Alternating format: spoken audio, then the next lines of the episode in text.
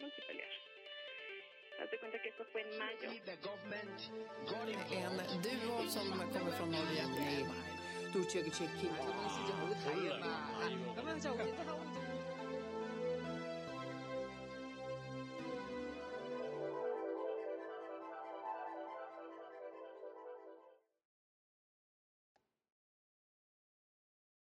Новости. 10 апреля 2021 года. Надо будет и тебя убьем. Сотрудники ФСИН во Владимирской области, где сейчас отбывает наказание Алексей Навальный, годами обвиняются в пытках и убийствах, и они продолжают продвигаться по службе. Двое из них теперь отвечают за режим во всех российских колониях. В ночь с 19 мая 2000 года – в больнице медико-санитарной части УФСИН по Ульяновской области загадочным образом погиб заключенный Иван Козлов. Труп обнаружили висящим на перилах запасной лестницы. Козлов умер от удушения, но на теле было несколько колото-резанных ранений. По следам на шее судмедэксперты установили, что заключенного сначала задушили, а потом уже повесили. В убийстве Козлова заподозрили двух других заключенных 24-летнего Никиту Журавлева, лечившегося в той же больнице от туберкулеза, и 28-летнего Дениса Туликова, лежавшего в хирургическом отделении. По словам Журавлева, сотрудники УФСИН и Следственного комитета предложили ему и Туликову взять вину на себя или дать ложные показания, обвинив других заключенных противном случае их обещали отправить в другую колонию, где их сломают и изнасилуют. Оба отказались. После этого Туликова эпатировали в Мордовию, а Журавлева во Владимир. Там оба за несколько дней изменили свое решение и признались в убийстве Ивана Козлова.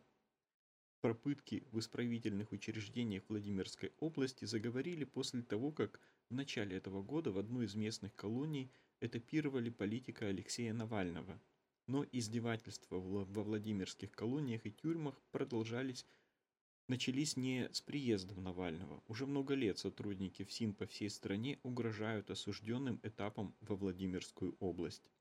Местные колонии славятся как место, место, где несговорчивого зэка быстро уговорят в кавычках взять на себя новые преступления – важные истории поговорили с адвокатами, правозащитниками и родственниками тех, кто отбывал или отбывали срок, изучили декларации сотрудников СИН, документы с обвинениями в их адрес и материалы уголовных дел и рассказывают, как во Владимирских колониях годами выстраивалась система пыток. Ответственные за ее создание сотрудники ФСИН не только не понесли никакого наказания, но даже получили повышение, и некоторые из них – теперь отвечают за режим во всех исправительных учреждениях России. На пытки жалуются во всех учреждениях Владимирской области, но одной из самых страшных считается исправительная колония ИК номер 3, в народе ее называют «моторкой». В 2018 году правозащитники сообщали, что 20 заключенных тюрьмы, тюрьмы Владимирский Централ ФКУ Т-2 вскрыли себе вены, протестуя против перевода в моторку. Начальник тюрьмы и уполномоченная по правам человека области Людмила Романова это отрицали. Такой перевод, по информации правозащитников, оставляют, обставляют просто. На бумаге заключенных направляют в больницу при колонии с целью проверки на туберкулез. У меня туда возили заключенного. После этого у него были зафиксированы ожоги – Пытали электрическим током, руки, ноги, член привязывали к электрической машинке, говорит работавший во Владимирской области адвокат Валелий Шухардин. Следственный комитет отказывается возбуждать дела по этим вопросам. В 2011 году начальник тюрьмы номер 2 Т2 по Владимирской области, известный также как Владимирский Централ, стал Игорь Кулагин, до этого он был заместителем начальника по безопасности и оперативной работе в Красноярской исправительной колонии номер 31. Кулагин быстро делал карьеру. Уже в 2014 году он стал заместителем, а вскоре и первым заместителем главы Владимирского УФСИН. Именно с назначением Игоря Кулагина во Владимир связывают установившиеся в местных исправительных учреждениях порядки – До него, Кулагина, нормально было. Одна-две колонии были, где били людей, говорил Дмитрий Кирсанов из фонда «Я выбираю жизнь» на пресс-конференции о пытках во Владимирском Централе в 2018 году. С его приходом началось повальное. ИК-2 Покров, ИК-3 Моторка, ИК-6 Мелихова. Во всех этих колониях сейчас творится ад. После того, как Кулагин в 2014 году стал заместителем главы Владимирского УФСИН, Владимирский Централ возглавил замначальника местного СИЗО-3 Алексей Климов. В Ютубе опубликовано видео, где бывший заключенный Централа Владимир Черных вспоминает свои первые дни в тюрьме. На видео Черных утверждает, что отбывал срок в Централе с 16 по 18 год, то есть в то время, когда Т-2 руководил Алексей Климов. Пытки, по его словам, начались сразу после прибытия в тюрьму. Избивали каждый день. Климов сам заходил, давал указания. Сломали пять ребер, пальцы. Били по голове. Слух пропал на левое ухо. После избиения Владимира увезли в изолятор. Там он пробыл полтора месяца, на протяжении которых его каждый день избивали. Вытаскивали в коридор. Там видеосъемка, видимо, не ведется – Руководили этими пытками оперативники, замначальника Павлов. Оперативник всячески склонял. Будешь все делать, будешь рабом, будешь сотрудничать со мной. Вызвал к себе, угрожал и членами, изнасилованием, и моторкой, что вывезет и там опоганит. Пока Владимирский Централ возглавлял Алексей Климов, там погибли как минимум двое заключенных. В январе 17 года – Повешенным нашли Артема Аликина, а в марте 18 года Андрея Грачева. Смерть Артема Аликина в Т-2 объяснили суицидом, но на его теле были повреждения, рассказывают родные друзья Аликина в виде обращения к президенту. На видео с трупом Аликина видны многочисленные гематомы. По словам сестры погибшего, медицинский эксперт в заключении умолчал об этих следах. Она также утверждает, что узнала о смерти брата не от администрации тюрьмы, а от других заключенных. Администрация же и вовсе не хотела отдавать ей тело. Пятки черные, отбитые, отбитые половые органы, сломаны пальцы на руках. Повернули труп на бок, там все бито-перебито, описывает тело погибшего в Т-2 Андрея Грачева Владимирский правозащитник Валерий Горбунов видео канала Томикс. В том же сюжете показывают и съемку трупа в морге. На теле видны повреждения. Родные и правозащитники уверены, что Аликина и Грачева убили, а трупы повесили, чтобы имитировать самоубийство. Родные правозащитники уверены, что Аликина, а, по словам бывшего заключенного Т-2 Владимира Черных, это признавали и сами сотрудники колонии. Оперативник мне неоднократно говорил – Грачева повесили, повесим и тебя. А Ликина убили, надо будет и тебя убьем.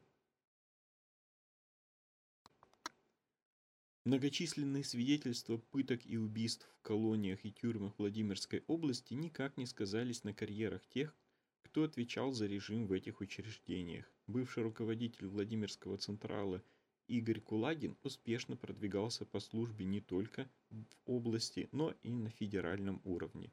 Прослужив год в должности первого зама главы местного УФСИН, в 16 году он стал первым заместителем начальника, а затем и начальником управления режима и надзора ФСИН России. Это управление отвечает за режим во всех исправительных учреждениях России. Во Владимирском УФСИН Кулагин оставил своего человека – в 16 году туда устроился заместителем начальника его бывший коллега по Красноярской ИК-31 Василий Милюк. В 2019 пошел на повышение и Алексей Климов, руководивший Владимирским Централом с 15 по 19 год. Он стал первым замом Кулагина в Федеральном управлении режима и надзора. Вся жизнь колониста фактически держится на плечах режимной службы, объясняет Владимир Рубашный, проработавший психологом в системе ФСИН 20 лет. Есть распорядок дня, есть разные действия, связанные с обысками, есть силовые воздействия, если кто-то, например, не подчиняется требованиям. А управление как любое руководящее звено, осуществляет контроль за деятельностью всех этих структур. Экология. Деревья стали главным источником аэрозольного загрязнения воздуха в районе Лос-Анджелеса. Такой вывод сделали в новом исследовании химики Калифорнийского университета в Беркли. С 99 по 12 год уровень э, загрязнения взвешенными, воздух, взвешенными в воздухе твердыми и жидкими частицами в Лос-Анджелесе упал наполовину. В 16-17 годах находился на историческом минимуме благодаря жестким ограничениям по выбросам для транспорта и промышленности. Это дало повод считать бытовую химию следующим главным источником загрязнения атмосферы. Ученые из Беркли засомневались в вине чистящих средств и дезодорантов. Дело в том, что в жаркие дни концентрация этих элементов в воздухе Лос-Анджелеса э, Лос резко возрастает – а, чтобы найти объяснение этому явлению, химики изучили газообмен некоторых видов деревьев. Оказалось, что дубы и пальмы выделяют множество летучих органических соединений, и чем выше температура, тем больше выделяют. Таких деревьев в Лос-Анджелесе как минимум 18 миллионов, так что на них приходится, по оценкам ученых, около 25% всех аэрозольных выбросов в городе.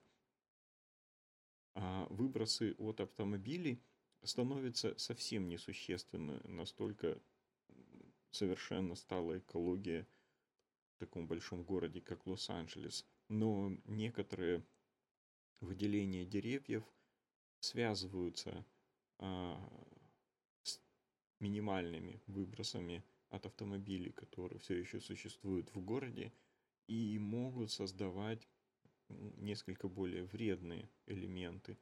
И для того, чтобы их как-то контролировать, теперь при озеленении города рекомендуют консультироваться с ботаниками, чтобы сократить тех число, число тех деревьев, природные феромоны которых соединяются а, с минимальным даже количеством вредных частиц выхлопных газов в воздухе города для того, чтобы а, сократить число этих вредных антропогенно-природных комплексов. Украина. Гибель мальчика на Донбассе. ОБСЕ сделала свое заключение. Причиной гибели пятилетнего ребенка в населенном пункте Александровская Донецкой области является – взрывная травма и множество осколочных ранений. Об этом говорится в отчете БСЕ. Соответствующее медицинское заключение наблюдатели предоставили родителям мальчика. 6 апреля примерно в 6,5 километров к юго-западу от дома 36, в котором мальчик был в гостях по улице Дорожной, на северной окраине Александровского, наблюдатели увидели воронку шириной 20 сантиметров, которая по оценке образовалась недавно. На главных воротах и деревянном сарае, примерно в 12 метрах к северо-востоку и в метре к юго-западу от воронки, наблюдатели зафиксировали многочисленные отверстия шириной, шириной от 2 мм до 7 см. Члены патруля миссии также зафиксировали многочисленные отверстия в двух юго-западных стенах дома, а также в южной стене и входной металлической двери. Вместе с тем было зафиксировано, что три стекла окна в юго-западной стене дома были разбиты. Внутри дома они увидели отверстия 5 см шириной в потолке кухни и еще два отверстия 4-5 см в гостиной в юго-западной части дома.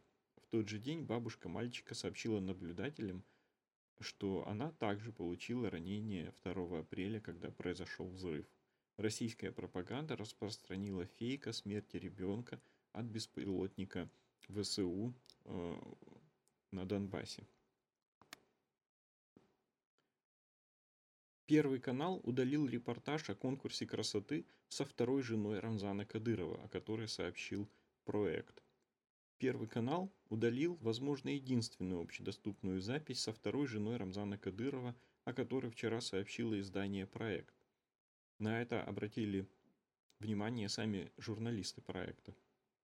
После выхода нашего расследования о женах главы Чечни Рамзана Кадырова происходят странные вещи. На сайте Первого канала больше недоступен репортаж о конкурсе «Краса Чечни 2006». Это единственный известный материал, в котором отчетливо показана Фатима Хазуева.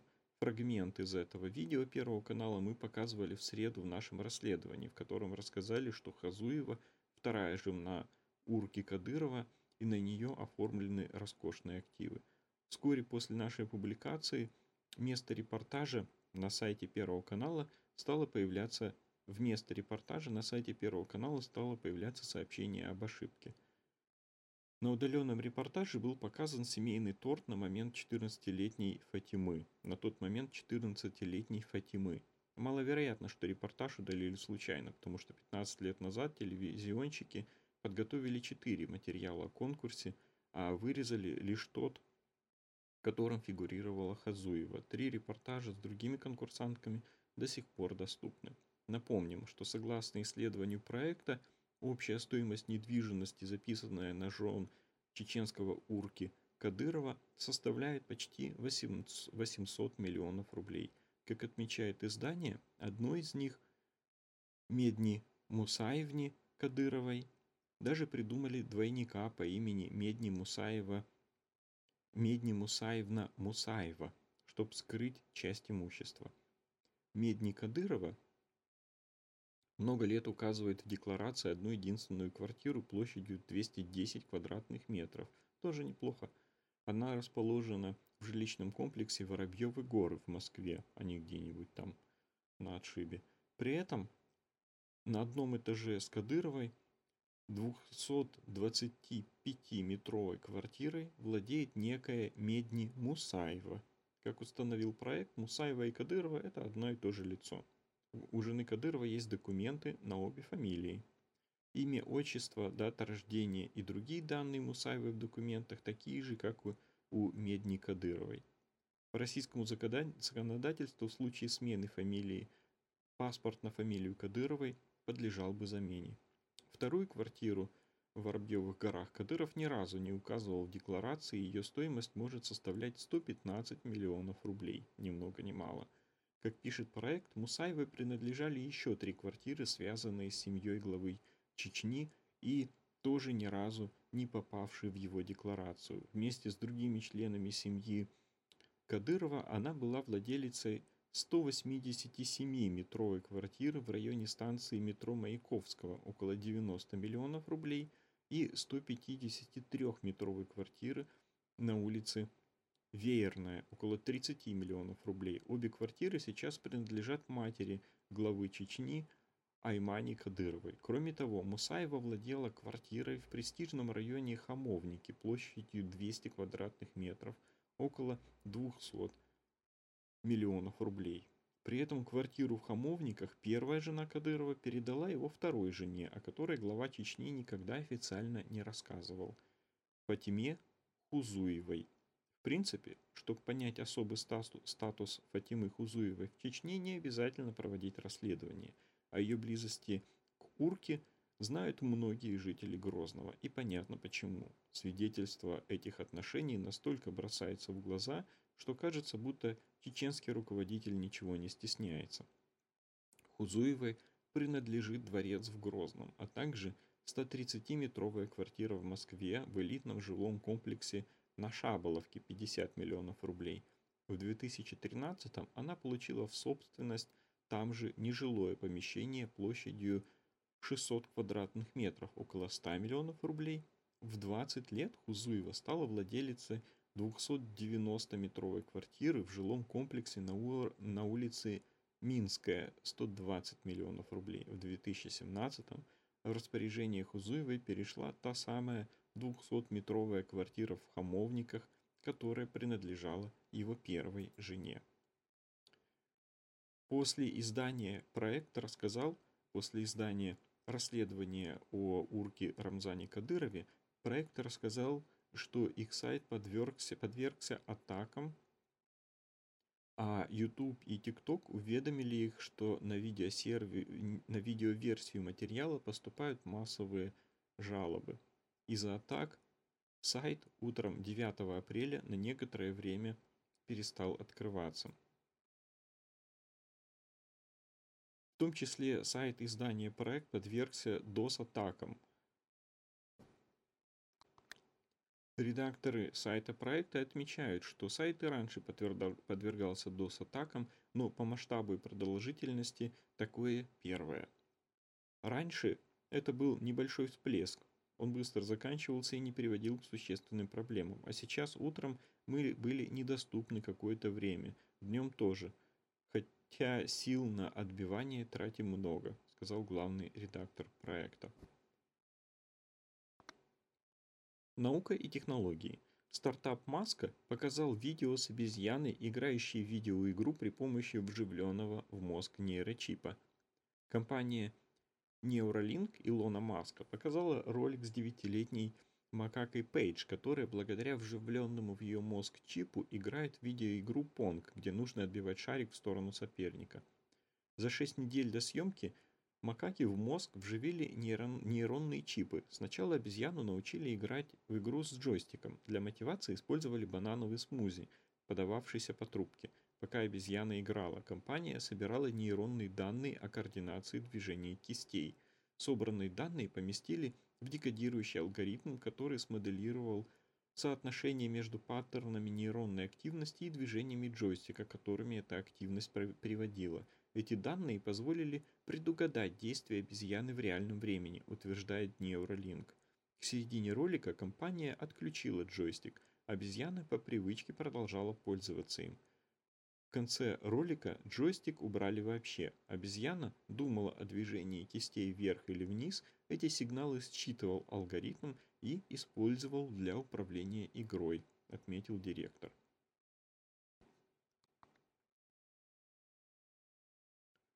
Лаборатория мэрии Москвы покрывает террористов, распыливших неизвестное химическое вещество у входа редакции «Новой газеты» в Москве.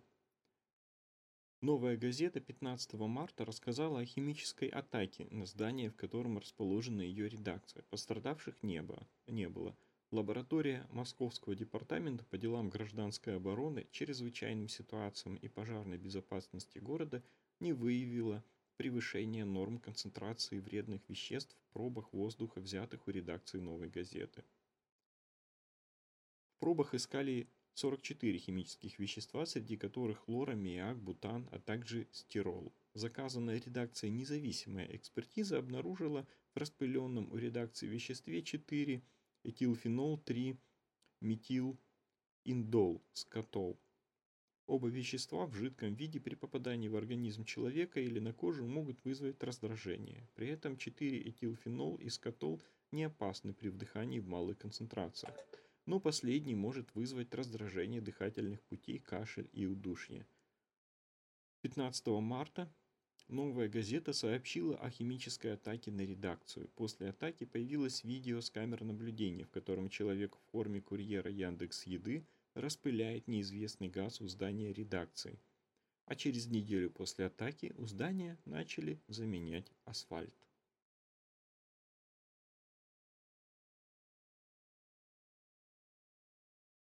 Национальный совет по разведке. В ближайшие 20 лет Россия останется разрушительной силой. Авторы доклада «До глобальные тенденции 2040» считают, что в ближайшие два десятилетия противоречия в мире будут только усиливаться, и одним из главных негативных факторов останется российское влияние. Россия в ближайшие 20 лет будет оставаться разрушительной силой в мировом пространстве, даже если ее экономические возможности будут сокращаться в сравнении с другими странами. К такому заключению пришли авторы опубликованного в четверг доклада Национального совета по разведке с оценкой сил и динамики, влияющих на национальную безопасность США в ближайшие 20 лет. В докладе под названием «Глобальные тенденции 2040» мир с усиливающимися противоречиями Говорится о четырех структурных факторах, которые будут влиять на формирование будущего. Это демография, окружающая среда и технологии. И дается оценка того, как они будут воздействовать на решение мировых держав. Также в докладе приводится пять возможных сценариев развития мира к 2040 году, основанных на различных комбинациях ключевых факторов. По мнению авторов доклада, в ближайшие 20 лет ни одно государство не сможет добиться полного доминирования во всех регионах. Свои интересы в мире будут продвигать несколько крупных стран. Однако, наибольшее влияние на мировую динамику будут оказывать две крупнейшие мировые экономики – США и Китай, придерживающиеся противоположных взглядов на мироустройство – это соперничество затронет большинство регионов, будет вызывать изменения существующих альянсов, международных организаций и даже правил, лежащих в основе международного порядка. Россия, как говорится в докладе, в ближайшие 20 лет, вероятно, останется разрушительной силой, то есть будет продолжать гадить, как она это делает сейчас, даже если ее материальные возможности снизятся по сравнению с другими крупными игроками – Преимущество России – значительные вооруженные силы, наличие оружия массового поражения, энергоресурсов и полезных ископаемых, ее географическое положение и готовность применять силу за границами страны позволяет Москве и дальше играть роль нарушителя и влиятельного посредника на постсоветском пространстве. Россия, скорее всего, продолжит попытки усилить разногласия на Западе и будет стремиться найти союзников-сателлитов в Африке, на Ближнем Востоке и в других малоразвитых регионов. Кроме того, Россия, по мнению авторов доклада, будет активно интересоваться Арктикой как в экономическом, так и военном плане. Однако против России играют другие факторы. Плохой инвестиционный климат, высокая стоимость, зависимость от экспорта сырьевых товаров с нестабильными ценами – и небольшая экономика, которая в ближайшие 20 лет так и останется на уровне около 2% от всего мирового ВВП. Это навряд ли позволит России оказывать кардинальное влияние на миропорядок.